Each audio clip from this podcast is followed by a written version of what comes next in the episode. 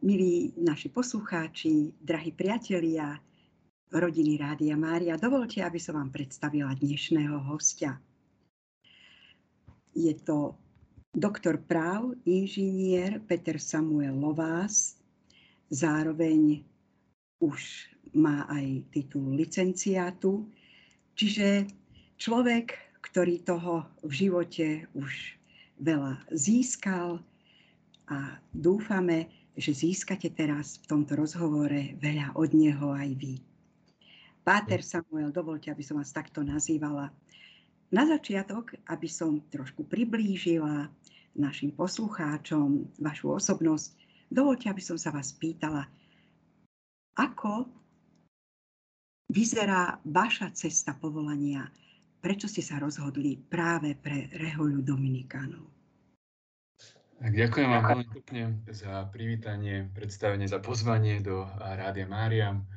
A keď sa pýtate na to moje povolanie, tak vlastne pre reholu Dominikánov alebo reholu kazateľov som sa rozhodol pred 15 rokmi. 15 rokov som už Dominikán a prečo Dominikáni, tak tam bolo viacero vecí, ale to, čo ma asi najviac k ním prilákalo, samozrejme nepočítajúc tú nadprirodzenú rovinu Božej milosti, tak to bola modlitba, štúdium, tá láska k štúdiu, ktorú Dominikáni majú a potom to zdieľanie, možnosť zdieľania našej viery s, s ľuďmi, teda kázanie.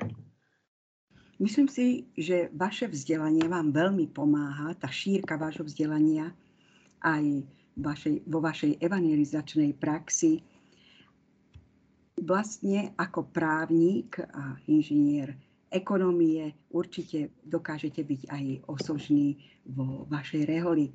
Ale samozrejme pre všetkých Dominikánov je typické, že si zvlášť vážia a úctievajú svätého Tomáša Akvinského. Svetý Tomáš Akvinský je pomerne známy medzi veriacimi, ale uchopiť už bohatstvo jeho učenia je trošku náročnejšie žiada si to veľmi veľa duchovnej práce. Ako vám prirastol svätý Tomáš Akvínsky k srdcu?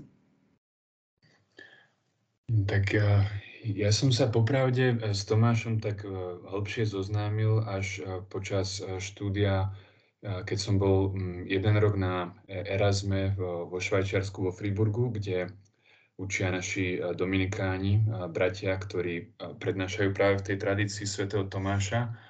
A tam ma prekvapila jednak, že taká jasnosť Tomášovho myslenia, hoci nám sa to zdá určite aj je, keď to človek tak číta na prvý pohľad, také to jeho učenie veľmi strohé, ale keď, keď človek pochopí možno tie pojmy, ktoré Tomáš používa, tak potom jeho učenie, myslím si, že je veľmi e, osožné a, a, a dobré na vyjadrenie reality. Toto si myslím, že Tomáš mal v tomto talent, že on vedel e, tú pravdu o realite, o skutočnosti okolo nás vyjadriť veľmi e, jednoducho a priliehavým spôsobom. To Takže hovoríte to, to vy ako teológ, ale myslím si, že pre nás laikov, aj pre mňa osobne, aj pre našich poslucháčov to až také jednoduché a samozrejme nie je. Ešte pre svätého Tomáša Akvinského je typické, že on vždy, keď teda písal svoje diela tak, a citoval myšlienky niekoho, tak tieto myšlienky si neprisvojoval, ale skutočne napísal, že toto povedal Aristoteles, toto povedal takýto mysliteľ, onaký mysliteľ. Čiže on položil v podstate aj základy takého teologického bádania už v takom aj pre dnešnú dobu stále modernom slova zmysle. Ale predsa len nie je tých 750 storoč- rokov, čiže 7,5 storočia, až príliš vzdialené od nášho dnešného myslenia, uvažovania, od toho, čo my dnes potrebujeme a vnímame okolitý svet. Nie je predsa len v istom slova zmysle svätý Tomáš Akvínsky nemoderný? Uh-huh. Uh, No, ako ste povedali, že ten jeho moderný prístup je napríklad v tom, že on dokázal spraviť takú syntézu tých autorov, cirkevných otcov, ktorí boli pred ním. zároveň vlastne do tejto syntézy vedel veľmi dobre zakomponovať aj pohanských autorov, ako bol Aristoteles, Platón alebo Avicena a, a, a dokázal vlastne priniesť niečo, čo bolo prospešné pre vtedajšiu dobu, ale zároveň vlastne tie princípy, ktoré on sa snažil pomenovať, tak tie princípy sú nemenné, že to je aktuálne v každej dobe. Samozrejme, každá doba má svoje problémy, tak to je práve úloha dnešných teológov, aby vedeli reagovať na problémy, ktoré má dnešná doba. Ale ja si myslím, že na to sú veľmi dobré práve tie princípy, ktoré pomenoval uh, už vtedy svätý Tomáš. A, a tie princípy sú um, filozofické, pretože uh, princípy, čo sa týka teológie, tak uh, tam akoby nie je veľký priestor na to, z čoho vychádzať. Tam je to dané učením cirkvy a svetým písmom, ale tie filozofické princípy Tomášove, tak tie sa dajú veľmi dobre uplatniť aj na tie problémy, ktoré my riešime v dnešnej dobe. Páter Samuel, aj vo svojej dizertačnej práci Limity slobody prepojiteľnosť učenia Tomáša Akvinského s poznatkami súčasných vied o človeku ste podstate rozoberali toto pozadie, ako Tomáš Akvínsky môže prehovoriť aj k dnešnému človeku. Skúsme teraz zadefinovať, dnešnou témou je ľudský skutok, aký rozdiel je medzi ľudským skutkom actus humanus a skutkom človeka actus hominis. Áno. Tak E, hoci pre poslucháča to môže e, znieť veľmi tak sucho, alebo môže si povedať, že no tak a, čo ja z toho mám, že viem nejaký rozdiel medzi actus humanus a actus hominis. A, pravda je naozaj, že, že to sú definície, ktoré a, sa týkajú nejakých pojmov, ale podstatné je to, že a, vlastne to sú akoby východiska, ktoré nám môžu slúžiť potom pri, a, pri tom rozlišovaní dobrá a zlá v ľudskom skutku. Pretože Tomáš hovorí to, že sú nejaké skutky, ktoré by sme mohli skôr povedať, že sa nachádzajú v človeku, ako by bol človek ich, ich skutočný autor. A to je napríklad dýchanie alebo, alebo trávenie, alebo to sú skutky, ktoré robíme mimovoľne, napríklad, že niekto si mimovoľne poškriabe bradu, a tak na tieto skutky, člo, tieto skutky Tomáš hovorí, že e, používa teda takú kategóriu, ktorú on vytvorí a tu nazýva skutok človeka. A potom ľudský skutok, teda skutok, ktorý je v právom slova zmysle ľudský, teda ktorý zahrňa naplno našu prirodzenosť, tak to je taký skutok, ktorý vychádza zároveň z, našej, z nášho rozumu a z našej vôle. Teda inými slovami by sme mohli povedať, že je to skutok vedomý a dobrovoľný, pre ktorý sa sami rozhodujeme. Čiže napríklad aj keby sme boli u lekára a lekár nám povie, že teraz sa zhlboka nadýchnite a vydýchnite, takže vtedy, keď to spravíme akoby sústredenie a e, vedome aj svojou vôľou, tak vtedy sa ten skutok dýchania, ktorý normálne je teda tým skutkom človeka, teda že sa nachádza inými slovami povedané mimo morálky, tak vtedy sa ten skutok stáva morálnym, teda je buď dobrý alebo zlý a je to kvôli tomu, že je tam teda zahrnuté pri ňom náš rozum a naša vôľa.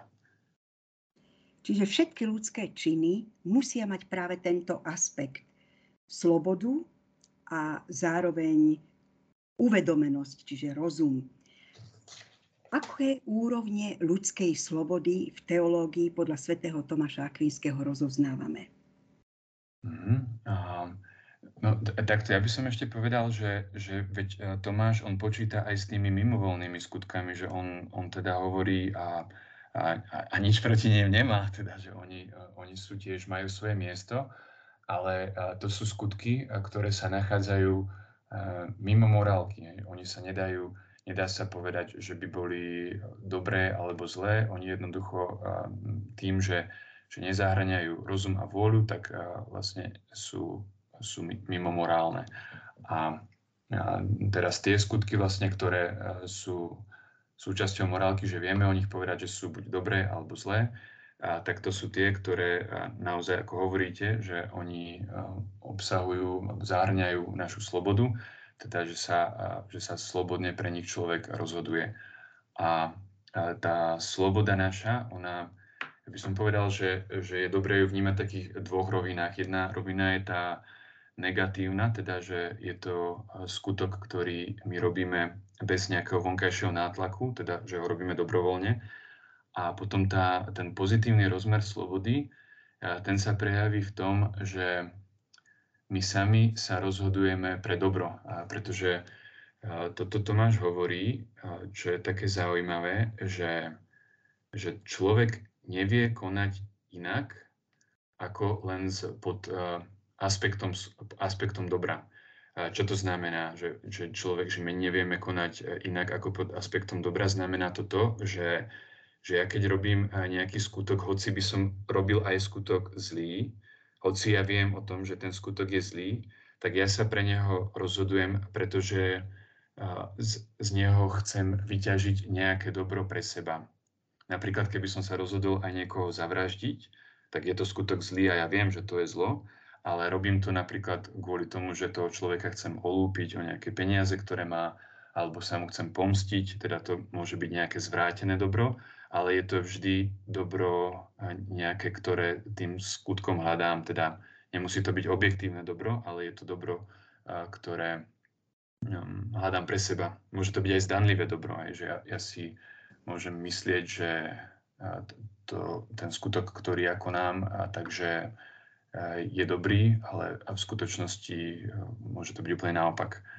Čiže ten pozitívny aspekt slobody, on sa prejavuje v tom, že, že človek vlastne naplňa svoju, môžeme povedať, slobodnú vôľu tým, že sa rozhoduje pre to dobro a, a naplňa ho tým viac, čím pre vyššie dobro, pre väčšie dobro, čím sa, pre ktoré sa rozhodujeme.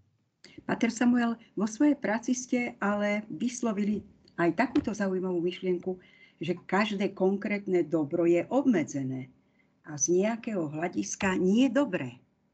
Takže na jednej strane teraz hovoríte, že všetko, čokoľvek v podstate chceme, smerujeme vždy k dobru. Na druhej strane hovoríte, že každé konkrétne dobro je obmedzené. A z nejakého hľadiska nie je dobré. Áno, je to presne tak.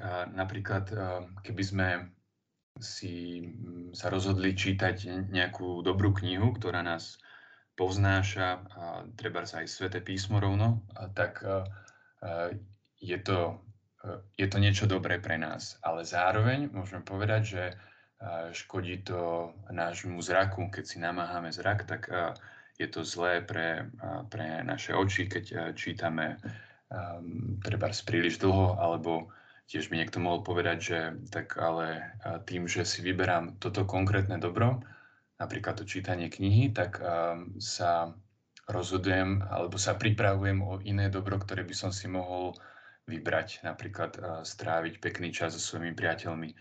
Čiže každé dobro na tomto svete, ono má nejaký aspekt dobra, pre ktorý sa my preň rozhodujeme ale zároveň vlastne má aj nejaký aspekt zla. Teda niečo, čo... Um, niečo, čo nás čo... môže poškodiť napríklad, áno. Čo nás poškodí, áno, áno. presne tak. Samozrejme, že nemôžeme v tom reálnom živote takto všetko vnímať, lebo to by sme sa pomaly ani nepohli z, miestna, z miesta, čo by sme mali neustále obavy, že či je to správne, alebo je to nesprávne. Keď sa vrátim teda ešte tým úrovniam ľudskej slobody, tak už ste spomenuli, že sloboda znamená, že nie sme viazaní nejakou nutnosťou, čiže môžeme konať alebo nekonať. Zároveň sloboda znamená, že si môžeme vybrať predmet nášho skutku a tá tretia úroveň je tá morálna sloboda, ako ste hovorili. A od čoho vlastne teda závisí tá morálnosť ľudských činov? Priblížte nám to na takej jednoduchej, ľahko pochopiteľnej úrovni. Uh-huh, uh-huh. A, takže a, tá morálnosť našich skutkov, ona sa dá vidieť alebo posudzovať na takých štyroch úrovniach. Tá prvá je tá, že či je ten náš skutok v súlade s rozumom. To je presne ako ste pred chvíľou povedali, že, že veď my predsa nemôže, veď by sme sa utrápili, keby sme takto posudzovali každý skutok a keby, sme, keby sme sa zaoberali tým, že ktoré dobro sledujeme a ktoré, o ktoré dobro sa naopak pripravujeme pri nejakom našom konkrétnom konaní. Ale Tomáš hovorí, že, že to prvé kritérium nášho skutku, ktoré musí ten skutok mať, je to, že to naše konanie je v súlade s rozumom. Teda keď napríklad mám, mám sa o jednej zúčastniť spoločných modlitieb komunity, tak keby som v tej chvíli si čítal nejakú dobrú knihu, tak nie je to v súlade s rozumom, čo robím, pretože môj spôsob života, teda ten dominikánsky, v prvom rade odo mňa vyžaduje, aby som sa zúčastnil modlitieb. Čiže prvé to kritérium, teda Tomáš hovorí, že je to, že musí byť môj skutok v súlade s rozumom. Potom druhú vec, ktorú on nám hovorí, aby sme pri tom posúdili, je, či je náš cieľ dobrý. Čo, to, čo tým myslím? A, tak a, cieľ je, môžeme povedať, že je princípom nášho konania. Cieľ je to, čo nás a, motivuje vôbec nejaký skutok konať. A, a tento cieľ a, musí byť dobrý na to, aby aj potom celý ten náš skutok bol dobrý. Potom tou treťou rovinou, aby bolo to naše konanie dobré, tak to je musí byť dobrý predmet nášho skutku. A čo znamená predmet? To je to, čo pri tom skutku konáme. Keď, keď je, napríklad sa idem prejsť von, tak predmetom toho môjho skutku je to, že proste sa prechádzam, že robím tie jednotlivé kroky.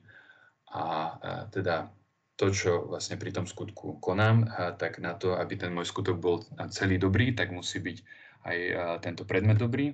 A potom tou poslednou rovinou to sú okolnosti môjho skutku. Okolnosti sú niečo, ktoré ten môj skutok sprevádzajú.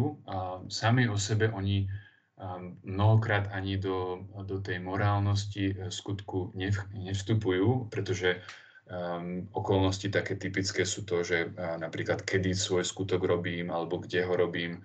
Tak keď sa idem poprechádzať, tak uh, či sa prechádzam um, vo zvolenie alebo v Banskej Bystrici alebo v Bratislave, tak uh, v zásade to nejakú tú, tú morálnosť môjho skutku neovplyvňuje. Ale potom existujú aj iný typ okolností a, to napríklad môže byť, že niekto hrá počítačové hry uh, v kostole počas Sv. Omši, počas Sv. Omše, teda okolnosť eh, tohto môjho skutku, že hrám počítačovú hru, je to, že je to počas Sv. Omše a to už je kvalifikujúca okolnosť, teda zo, skutku, ktorý sám o sebe mm, ten skutok hrať počítačové hry by mohol byť eh, dobrým skutkom, ale tým, že je to vlastne sa to deje počas Sv. Omše, tak táto kvalifikujúca okolnosť mi z toho môjho pôvodne dobrého skutku spraví skutok zlý. Čiže Takže to znamená... Áno. Čiže to znamená, že v podstate môže byť aj predmet ambivalentný, aj okolnosti môžu byť ambivalentné, ale potom záleží od toho nášho úmyslu, či sa to stane dobrým alebo zlým skutkom.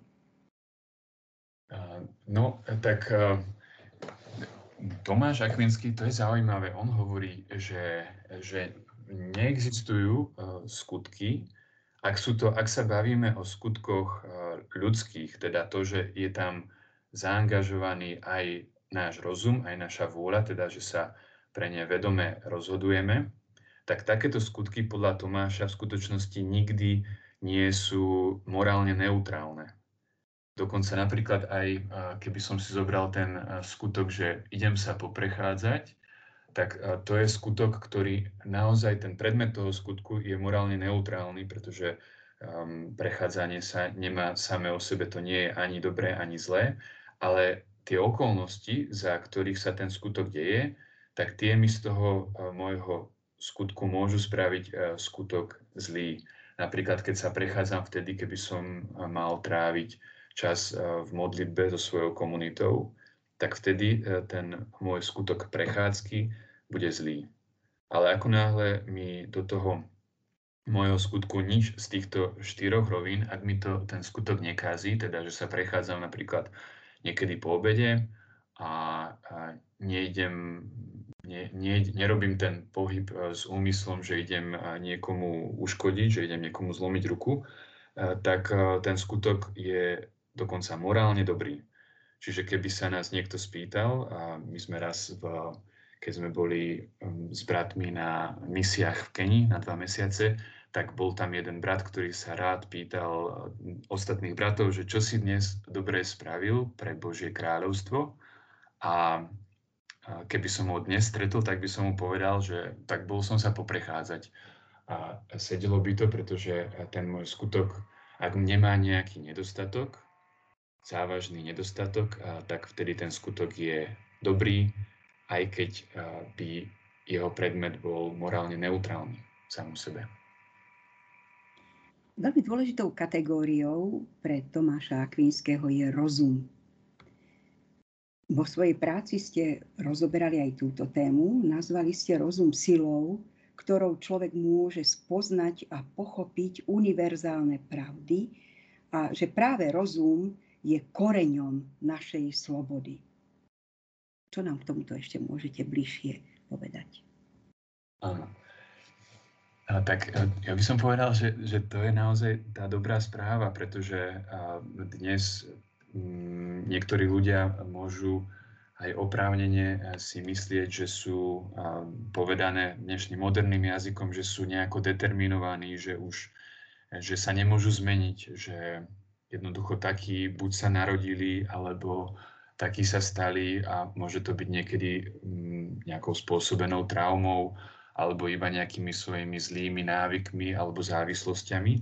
Môžu mať nejakí ľudia dojem, že jednoducho už nikdy iní nebudú, že nebudú lepší.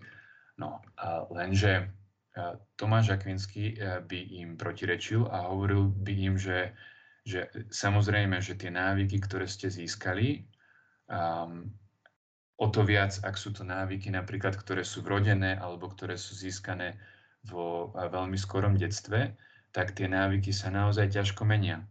Ale v skutočnosti už len tým, že človek má rozum, tak už len táto skutočnosť nám hovorí o tom, že, že my si môžeme vybrať. Totiž napríklad zvieratá, ktoré tie vyššie cicavce, ako sú napríklad krávy, alebo, alebo pes, alebo kôň, tak tieto cicavce, oni, tak ako my, oni prežívajú emócie. Oni dokonca majú svoje vášne, ale uh, tie emócie ich vedú iba ku konaniu, ktoré je uh, stanovené na základe uh, presne dopredu pripravených vzorcov. Napríklad, keď je nejaká ovca, a keď vidí ovca prichádzať vlka, tak ten strach ju vedie k tomu, že ovca vždy a nutne uteká. Teda mohli by sme povedať, že, že ovca je úplne determinovaná týmito jej vášňami a svojou prírodzenosťou. Lenže človek, on je čiastočne je determinovaný napríklad svojou prírodzenosťou, ako je, ako je uspôsobený, ako je stvorený, ale vždy človek má na výber. A tak keby sme videli vlka, tak môžeme reagovať podobne ako tá ovca, môžeme utekať, ale uh, človek môže aj uh, vlkovi čeliť, postaviť sa mu na odpor, alebo sa môže nechať aj zožrať. A tak možno, že to znie tak vtipne, však nikto z nás by sa asi nechcel nechať zožrať vlkovi, ale tým chcem povedať to, že, že človek tým, že máme túto schopnosť, schopnosť rozumu, premyslieť si veci, tak vždy máme na výber, hoci by aj to konanie naše proti, napríklad proti našim návykom bolo aj veľmi ťažké. Pater Samuel, použili ste výraz, že sme determinovaní. Vlastne sme tento výraz spomenuli už od začiatku tohto vysielania viackrát. Prosím, približte, vo všeobecnosti našim poslucháčom teraz, čo konkrétne pod determináciou z teologického hľadiska chápete. Mm-hmm.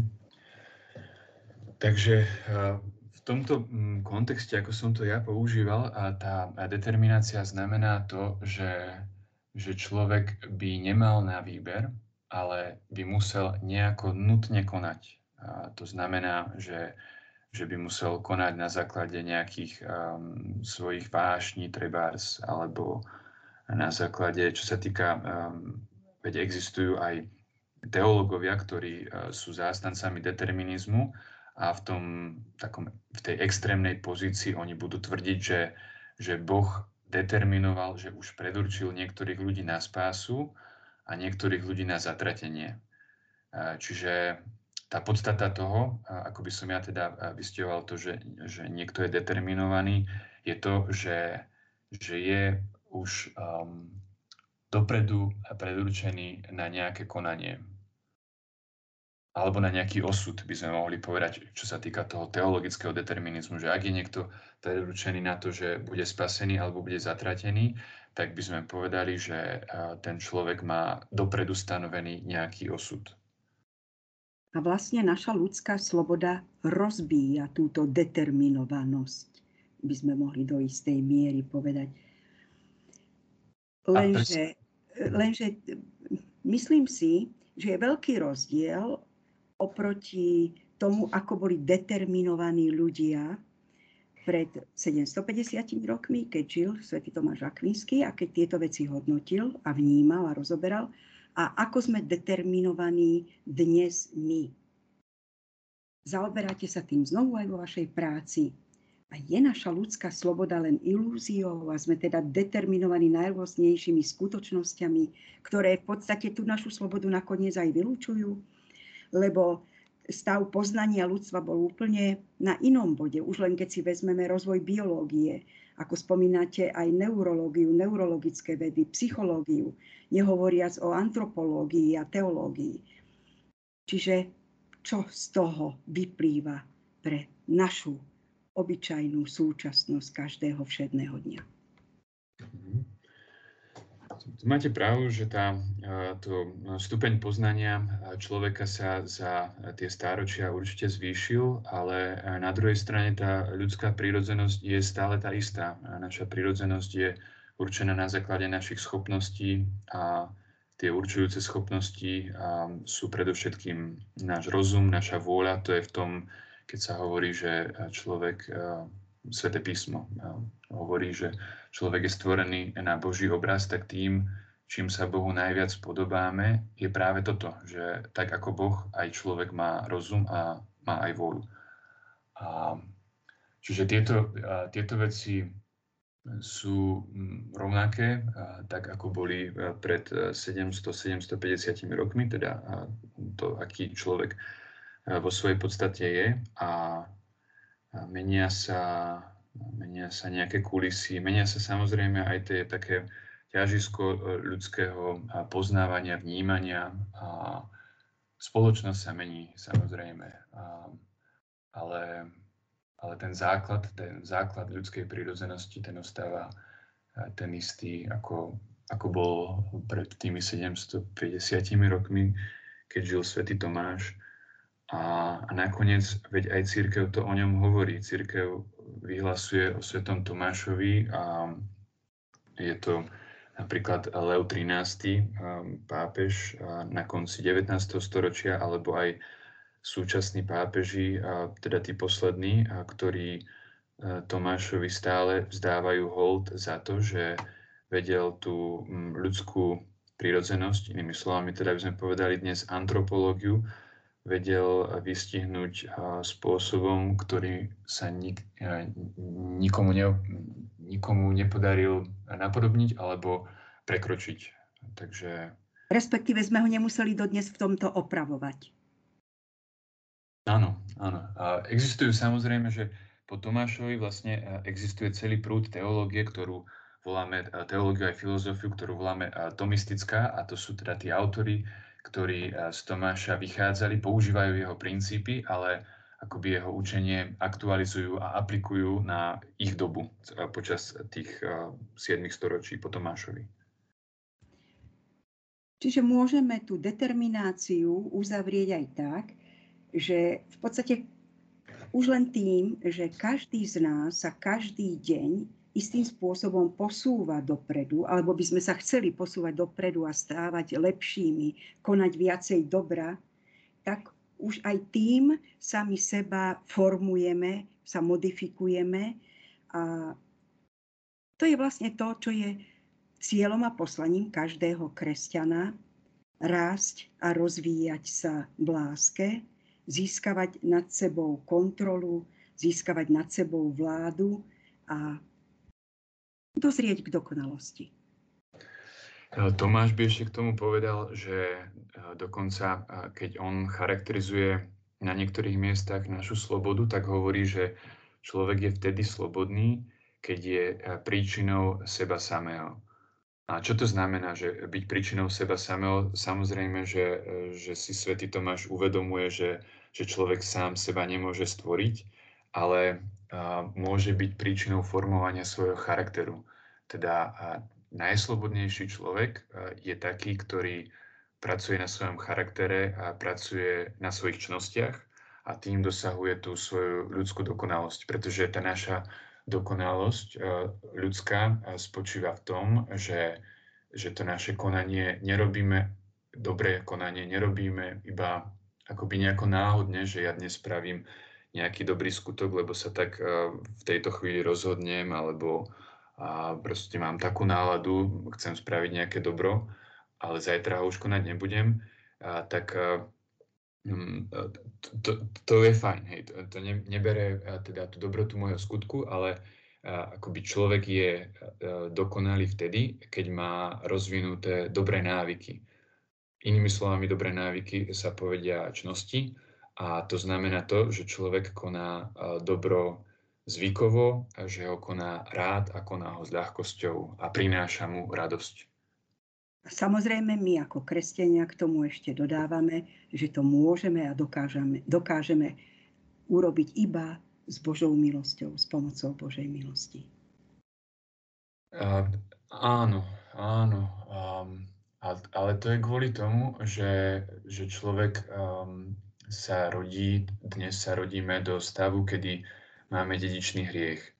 Ale ak by sme akoby, uh, túto skutočnosť dedičného hriechu nejako opomenuli, alebo teda ak by človek nebol zasiahnutý dedičným hriechom, tak v tom prípade by tá naša ľudská prírodzenosť dosahovala dokonalosť práve takto, práve tými svojimi čnostnými skutkami, pretože na prírodzenej rovine, na, keď vôbec ne, neberieme do úvahy tú nadprirodzenú rovinu, tak na prírodzenej rovine človek je tak správený, že že činnosti nás vedú k tej našej ľudskej dokonalosti.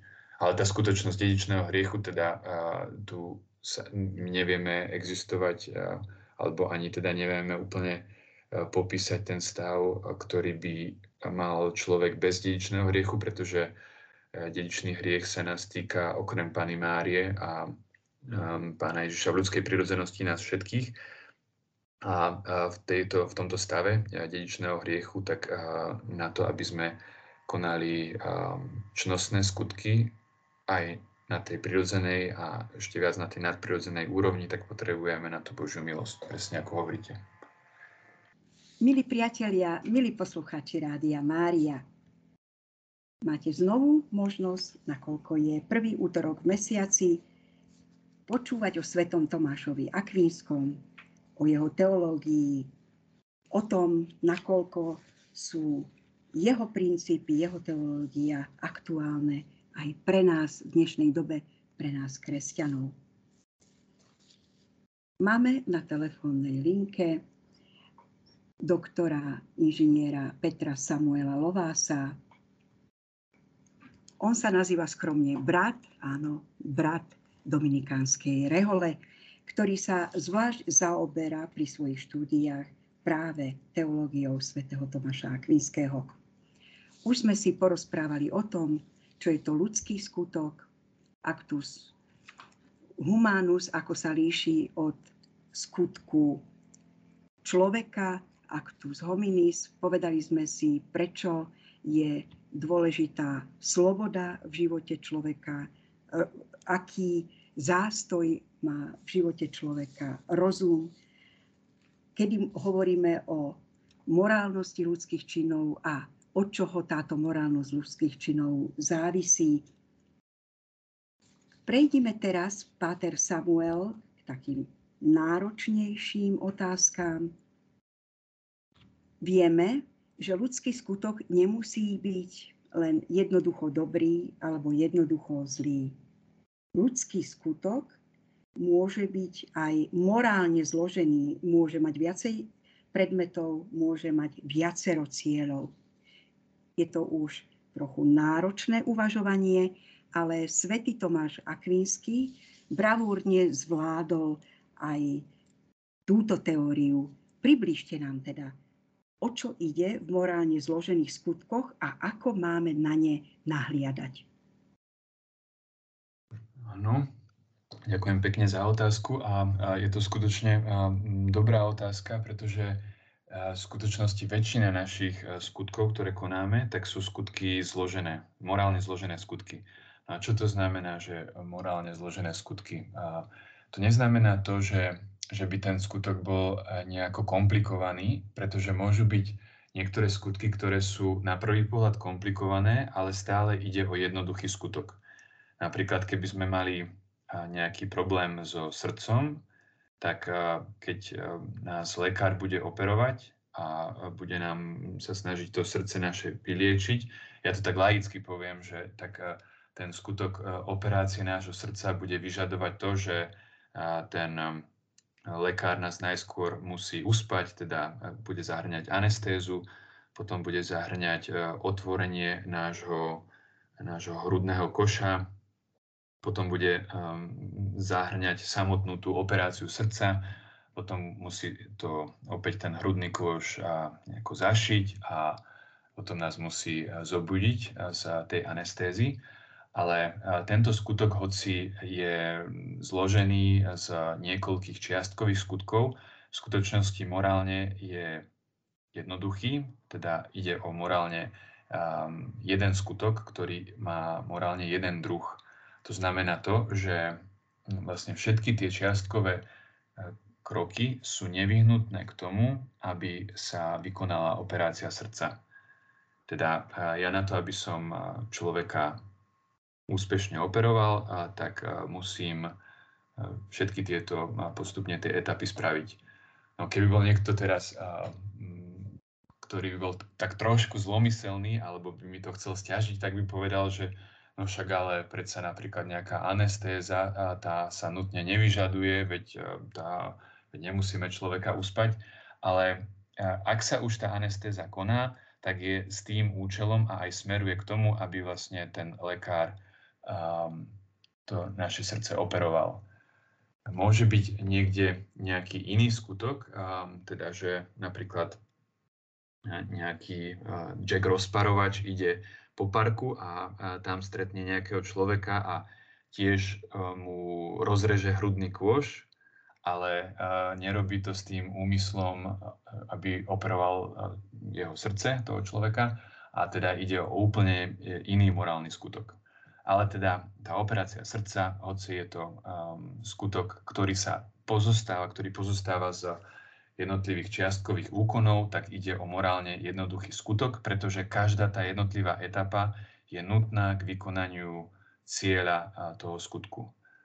Ale potom existujú skutky, ktoré sú um, morálne zložené a tie, ako ste povedali, správne, tak tie zahrňajú viacero predmetov a viacero cieľov.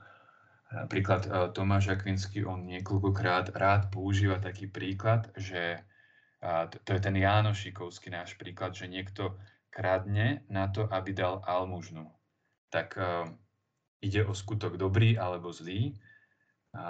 Na to, aby sme na túto otázku odpovedali, tak musíme povedať to, že tento skutok, že niekto kradne na to, aby dal almužnu, tak je to morálne zložený skutok, ktorý, ktorý obsahuje dva jednoduché morálne skutky. Prvý je tá krádež a druhý je skutok almužny.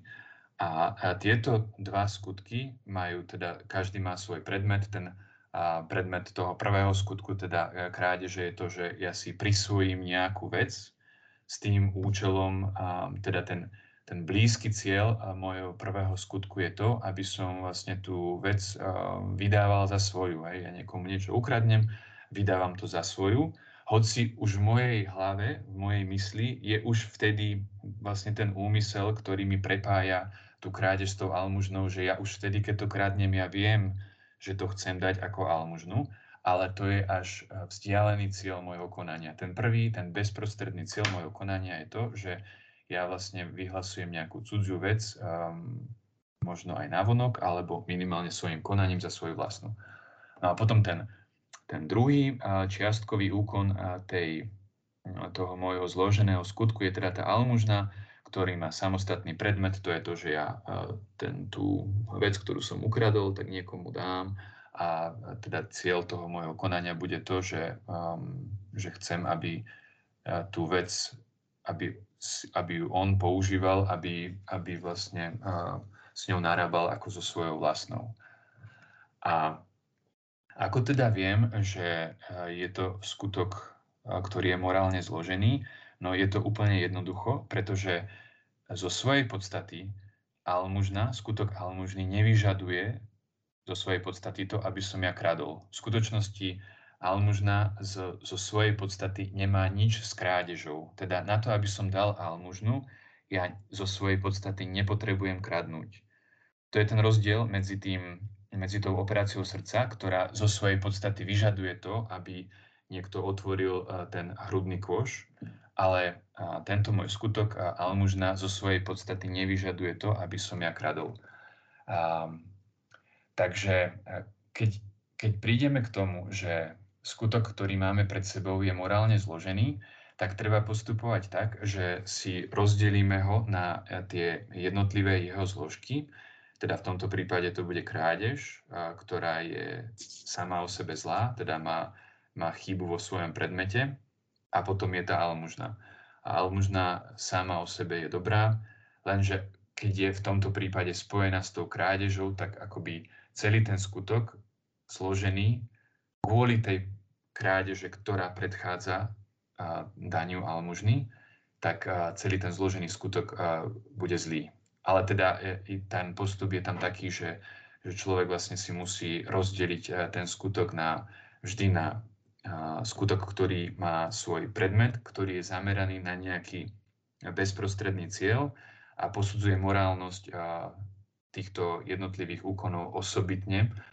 A, a teda inak, ako keď je to skutok, ktorý môže byť návonok zložitý, tá operácia srdca, ale v skutočnosti vlastne tá smeruje stále k jednému cieľu, ktorý sa nutne naplňa všetkými tými čiastkovými úkonmi. Čiže toto je vlastne toto je ten základ, že takto sa posudzuje tá morál... Čiže pri tom jednoduchom skutku tam je nevyhnutná kontinuita, následnosť. Jedno bez druhého nemôže jestvovať. To je asi ten základný rozdiel. A pri tom morálne zloženom skutku nie je tá následnosť nevyhnutná. Mm, presne tak, že ten, akoby, že, ten, že podstata toho jedného skutku vôbec nevyžaduje ten mm, predchádzajúci skutok. Podstata almužny vôbec nevyžaduje, aby človek kvôli tomu kradol. Čiže cieľ nesvetí prostriedok v tomto prípade.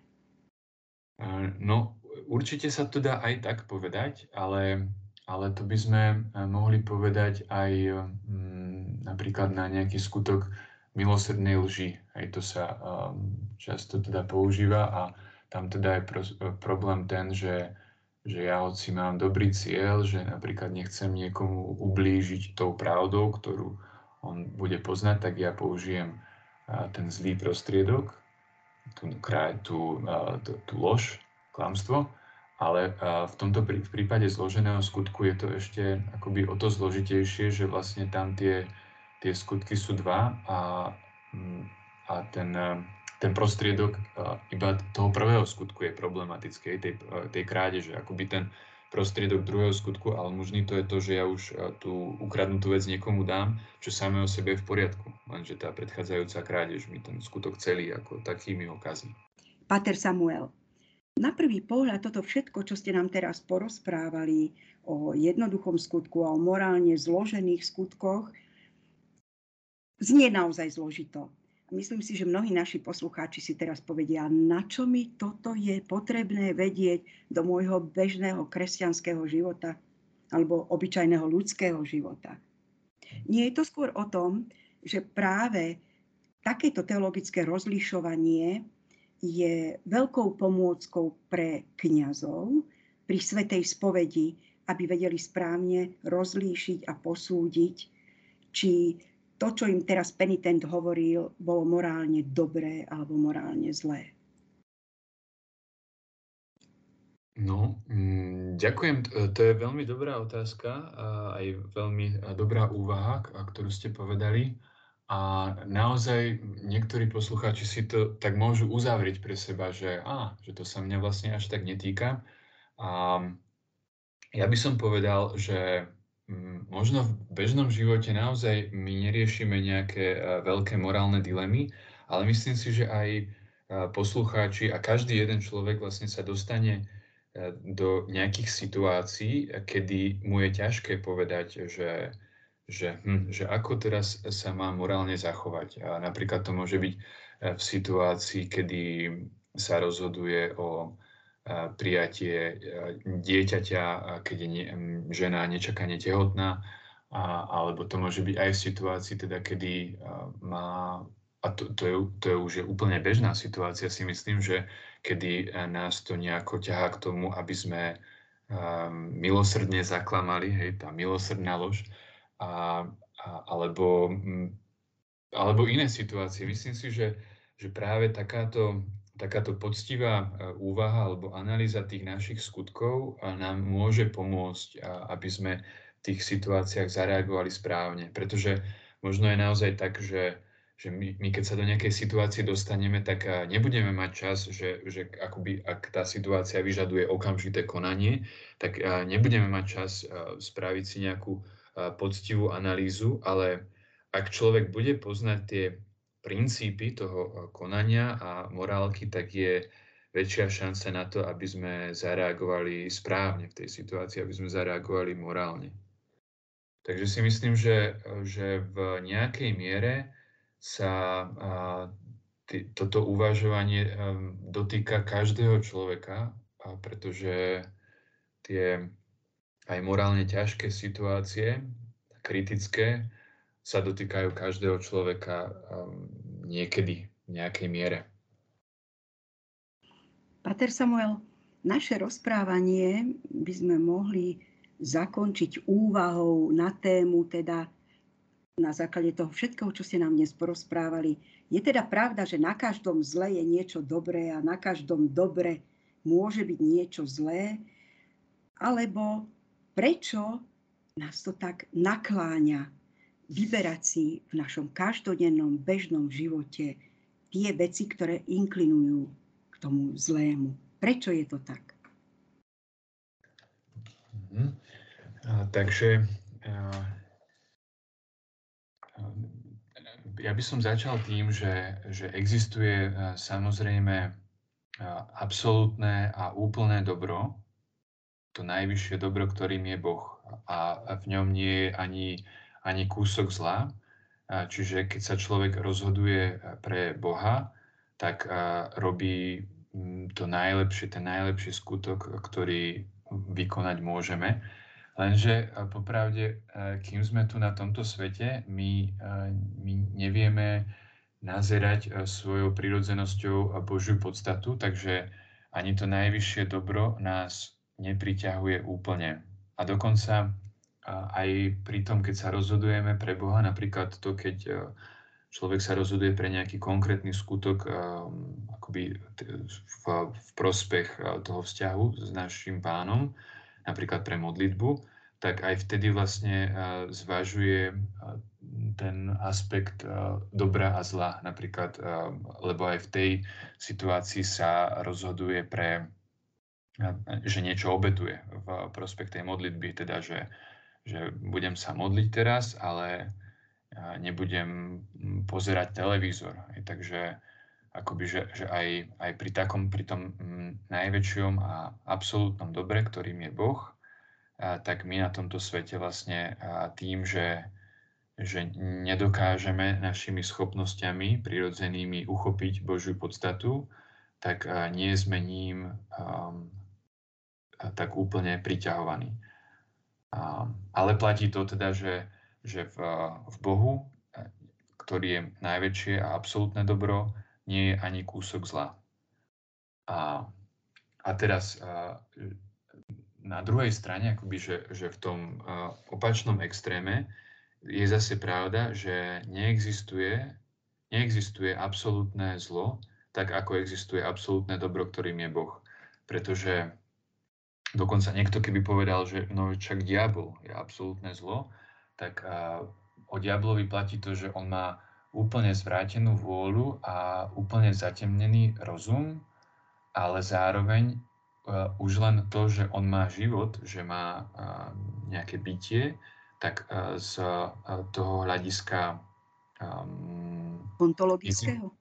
ontologického alebo takého fyzického v zmysle jeho existencie, tak on má nejaké dobro.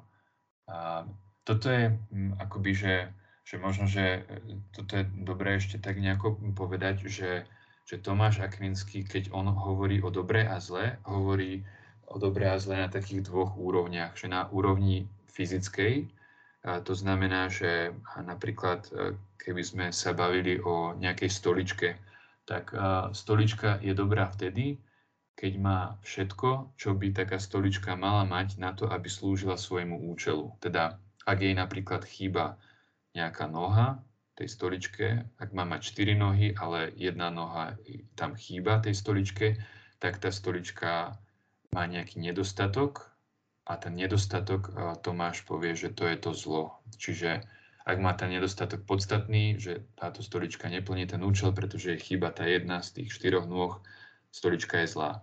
Analogicky sa presne toto dá isté hovoriť aj o ľudskom skutku, že Tomáš sa pozerá na ľudský skutok ako, ako v princípe dobrý, pokiaľ mu niečo nechýba. A ten nedostatok, eh, to je na tých štyroch úrovniach, o ktorých sme sa predtým bavili, teda, že, že je to na úrovni cieľa, teda môže mať, ak je eh, cieľ môjho skutku, ak má nejaký nedostatok, a napríklad, že um, dávam almužnu niekomu, čo je predmet skutku je dobrý, ale ja to dávam almužnu iba kvôli tomu, aby som zapôsobil na niekoho, tak ten skutok už e, minimálne sa nebude volať almužna, ale bude to možno nejaká predvolebná kampaň alebo, alebo nejaká moja osobná kampaň, že chcem na niekoho zapôsobiť, aký som dobrý a robím sa mm, niekým alebo robím niečo v tento, v tento prospech. Čiže ten cieľ bude mať nejaký nedostatok alebo bude mať nedostatok to, čo robím, teda to prevedenie toho skutku alebo tie okolnosti, ako sme sa už bavili. Čiže vlastne zlo je ten nedostatok, ktorý by ten môj skutok mal mať. Ale neexistuje nikde nejaké absolútne zlo. To znamená, že neexistuje, že ja by som otvoril nejakú miestnosť a tam by bolo nejaké absolútne zlo ako nejaká vec. To neexistuje, pretože zlo je ten nedostatok, čiže zlo existuje iba ako nejaký parazit na nejakom dobre. Na to, aby som mal um, niečo fyzicky zlé, napríklad keď mám nejakú látku, nejakú uštrikovanú látku, tak tá látka bude mať nedostatok, keď tam bude v strede diera. Ale tá diera ako nedostatok, ako zlo tej látky môže existovať len vtedy, keď existuje samotná látka. A, a vôbec Čiže bez dobra neexistovalo zlo. Presne tak, presne tak. Bez dobra neexistuje zlo. A... Respektíve už len tým, že Boh dal bytie aj tomu diablovi, keď ho ešte stvoril ako dobrého aniela, už len to je tak nekonečné a veľké dobro, že aj on, keď zvrátil svoju vôľu a zneužil svoj rozum, aj tak nemôže byť tým absolútnym zlom, ako ste to pred chvíľou povedali. Áno, nemôže byť absolútne zlo, pretože jednak, že, že to by bola uh, úplná neexistencia a druhá a Boh vec mu to je... bytie neodobral, áno, on stále jestvuje. Presne tak, presne tak.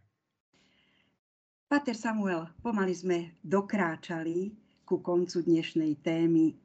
Veľmi pekne vám ďakujem, že ste boli ochotní sa podeliť s týmito náročnými, ťažkými, myšlienkovými pochodmi o svetom Tomášovi Akvínskom.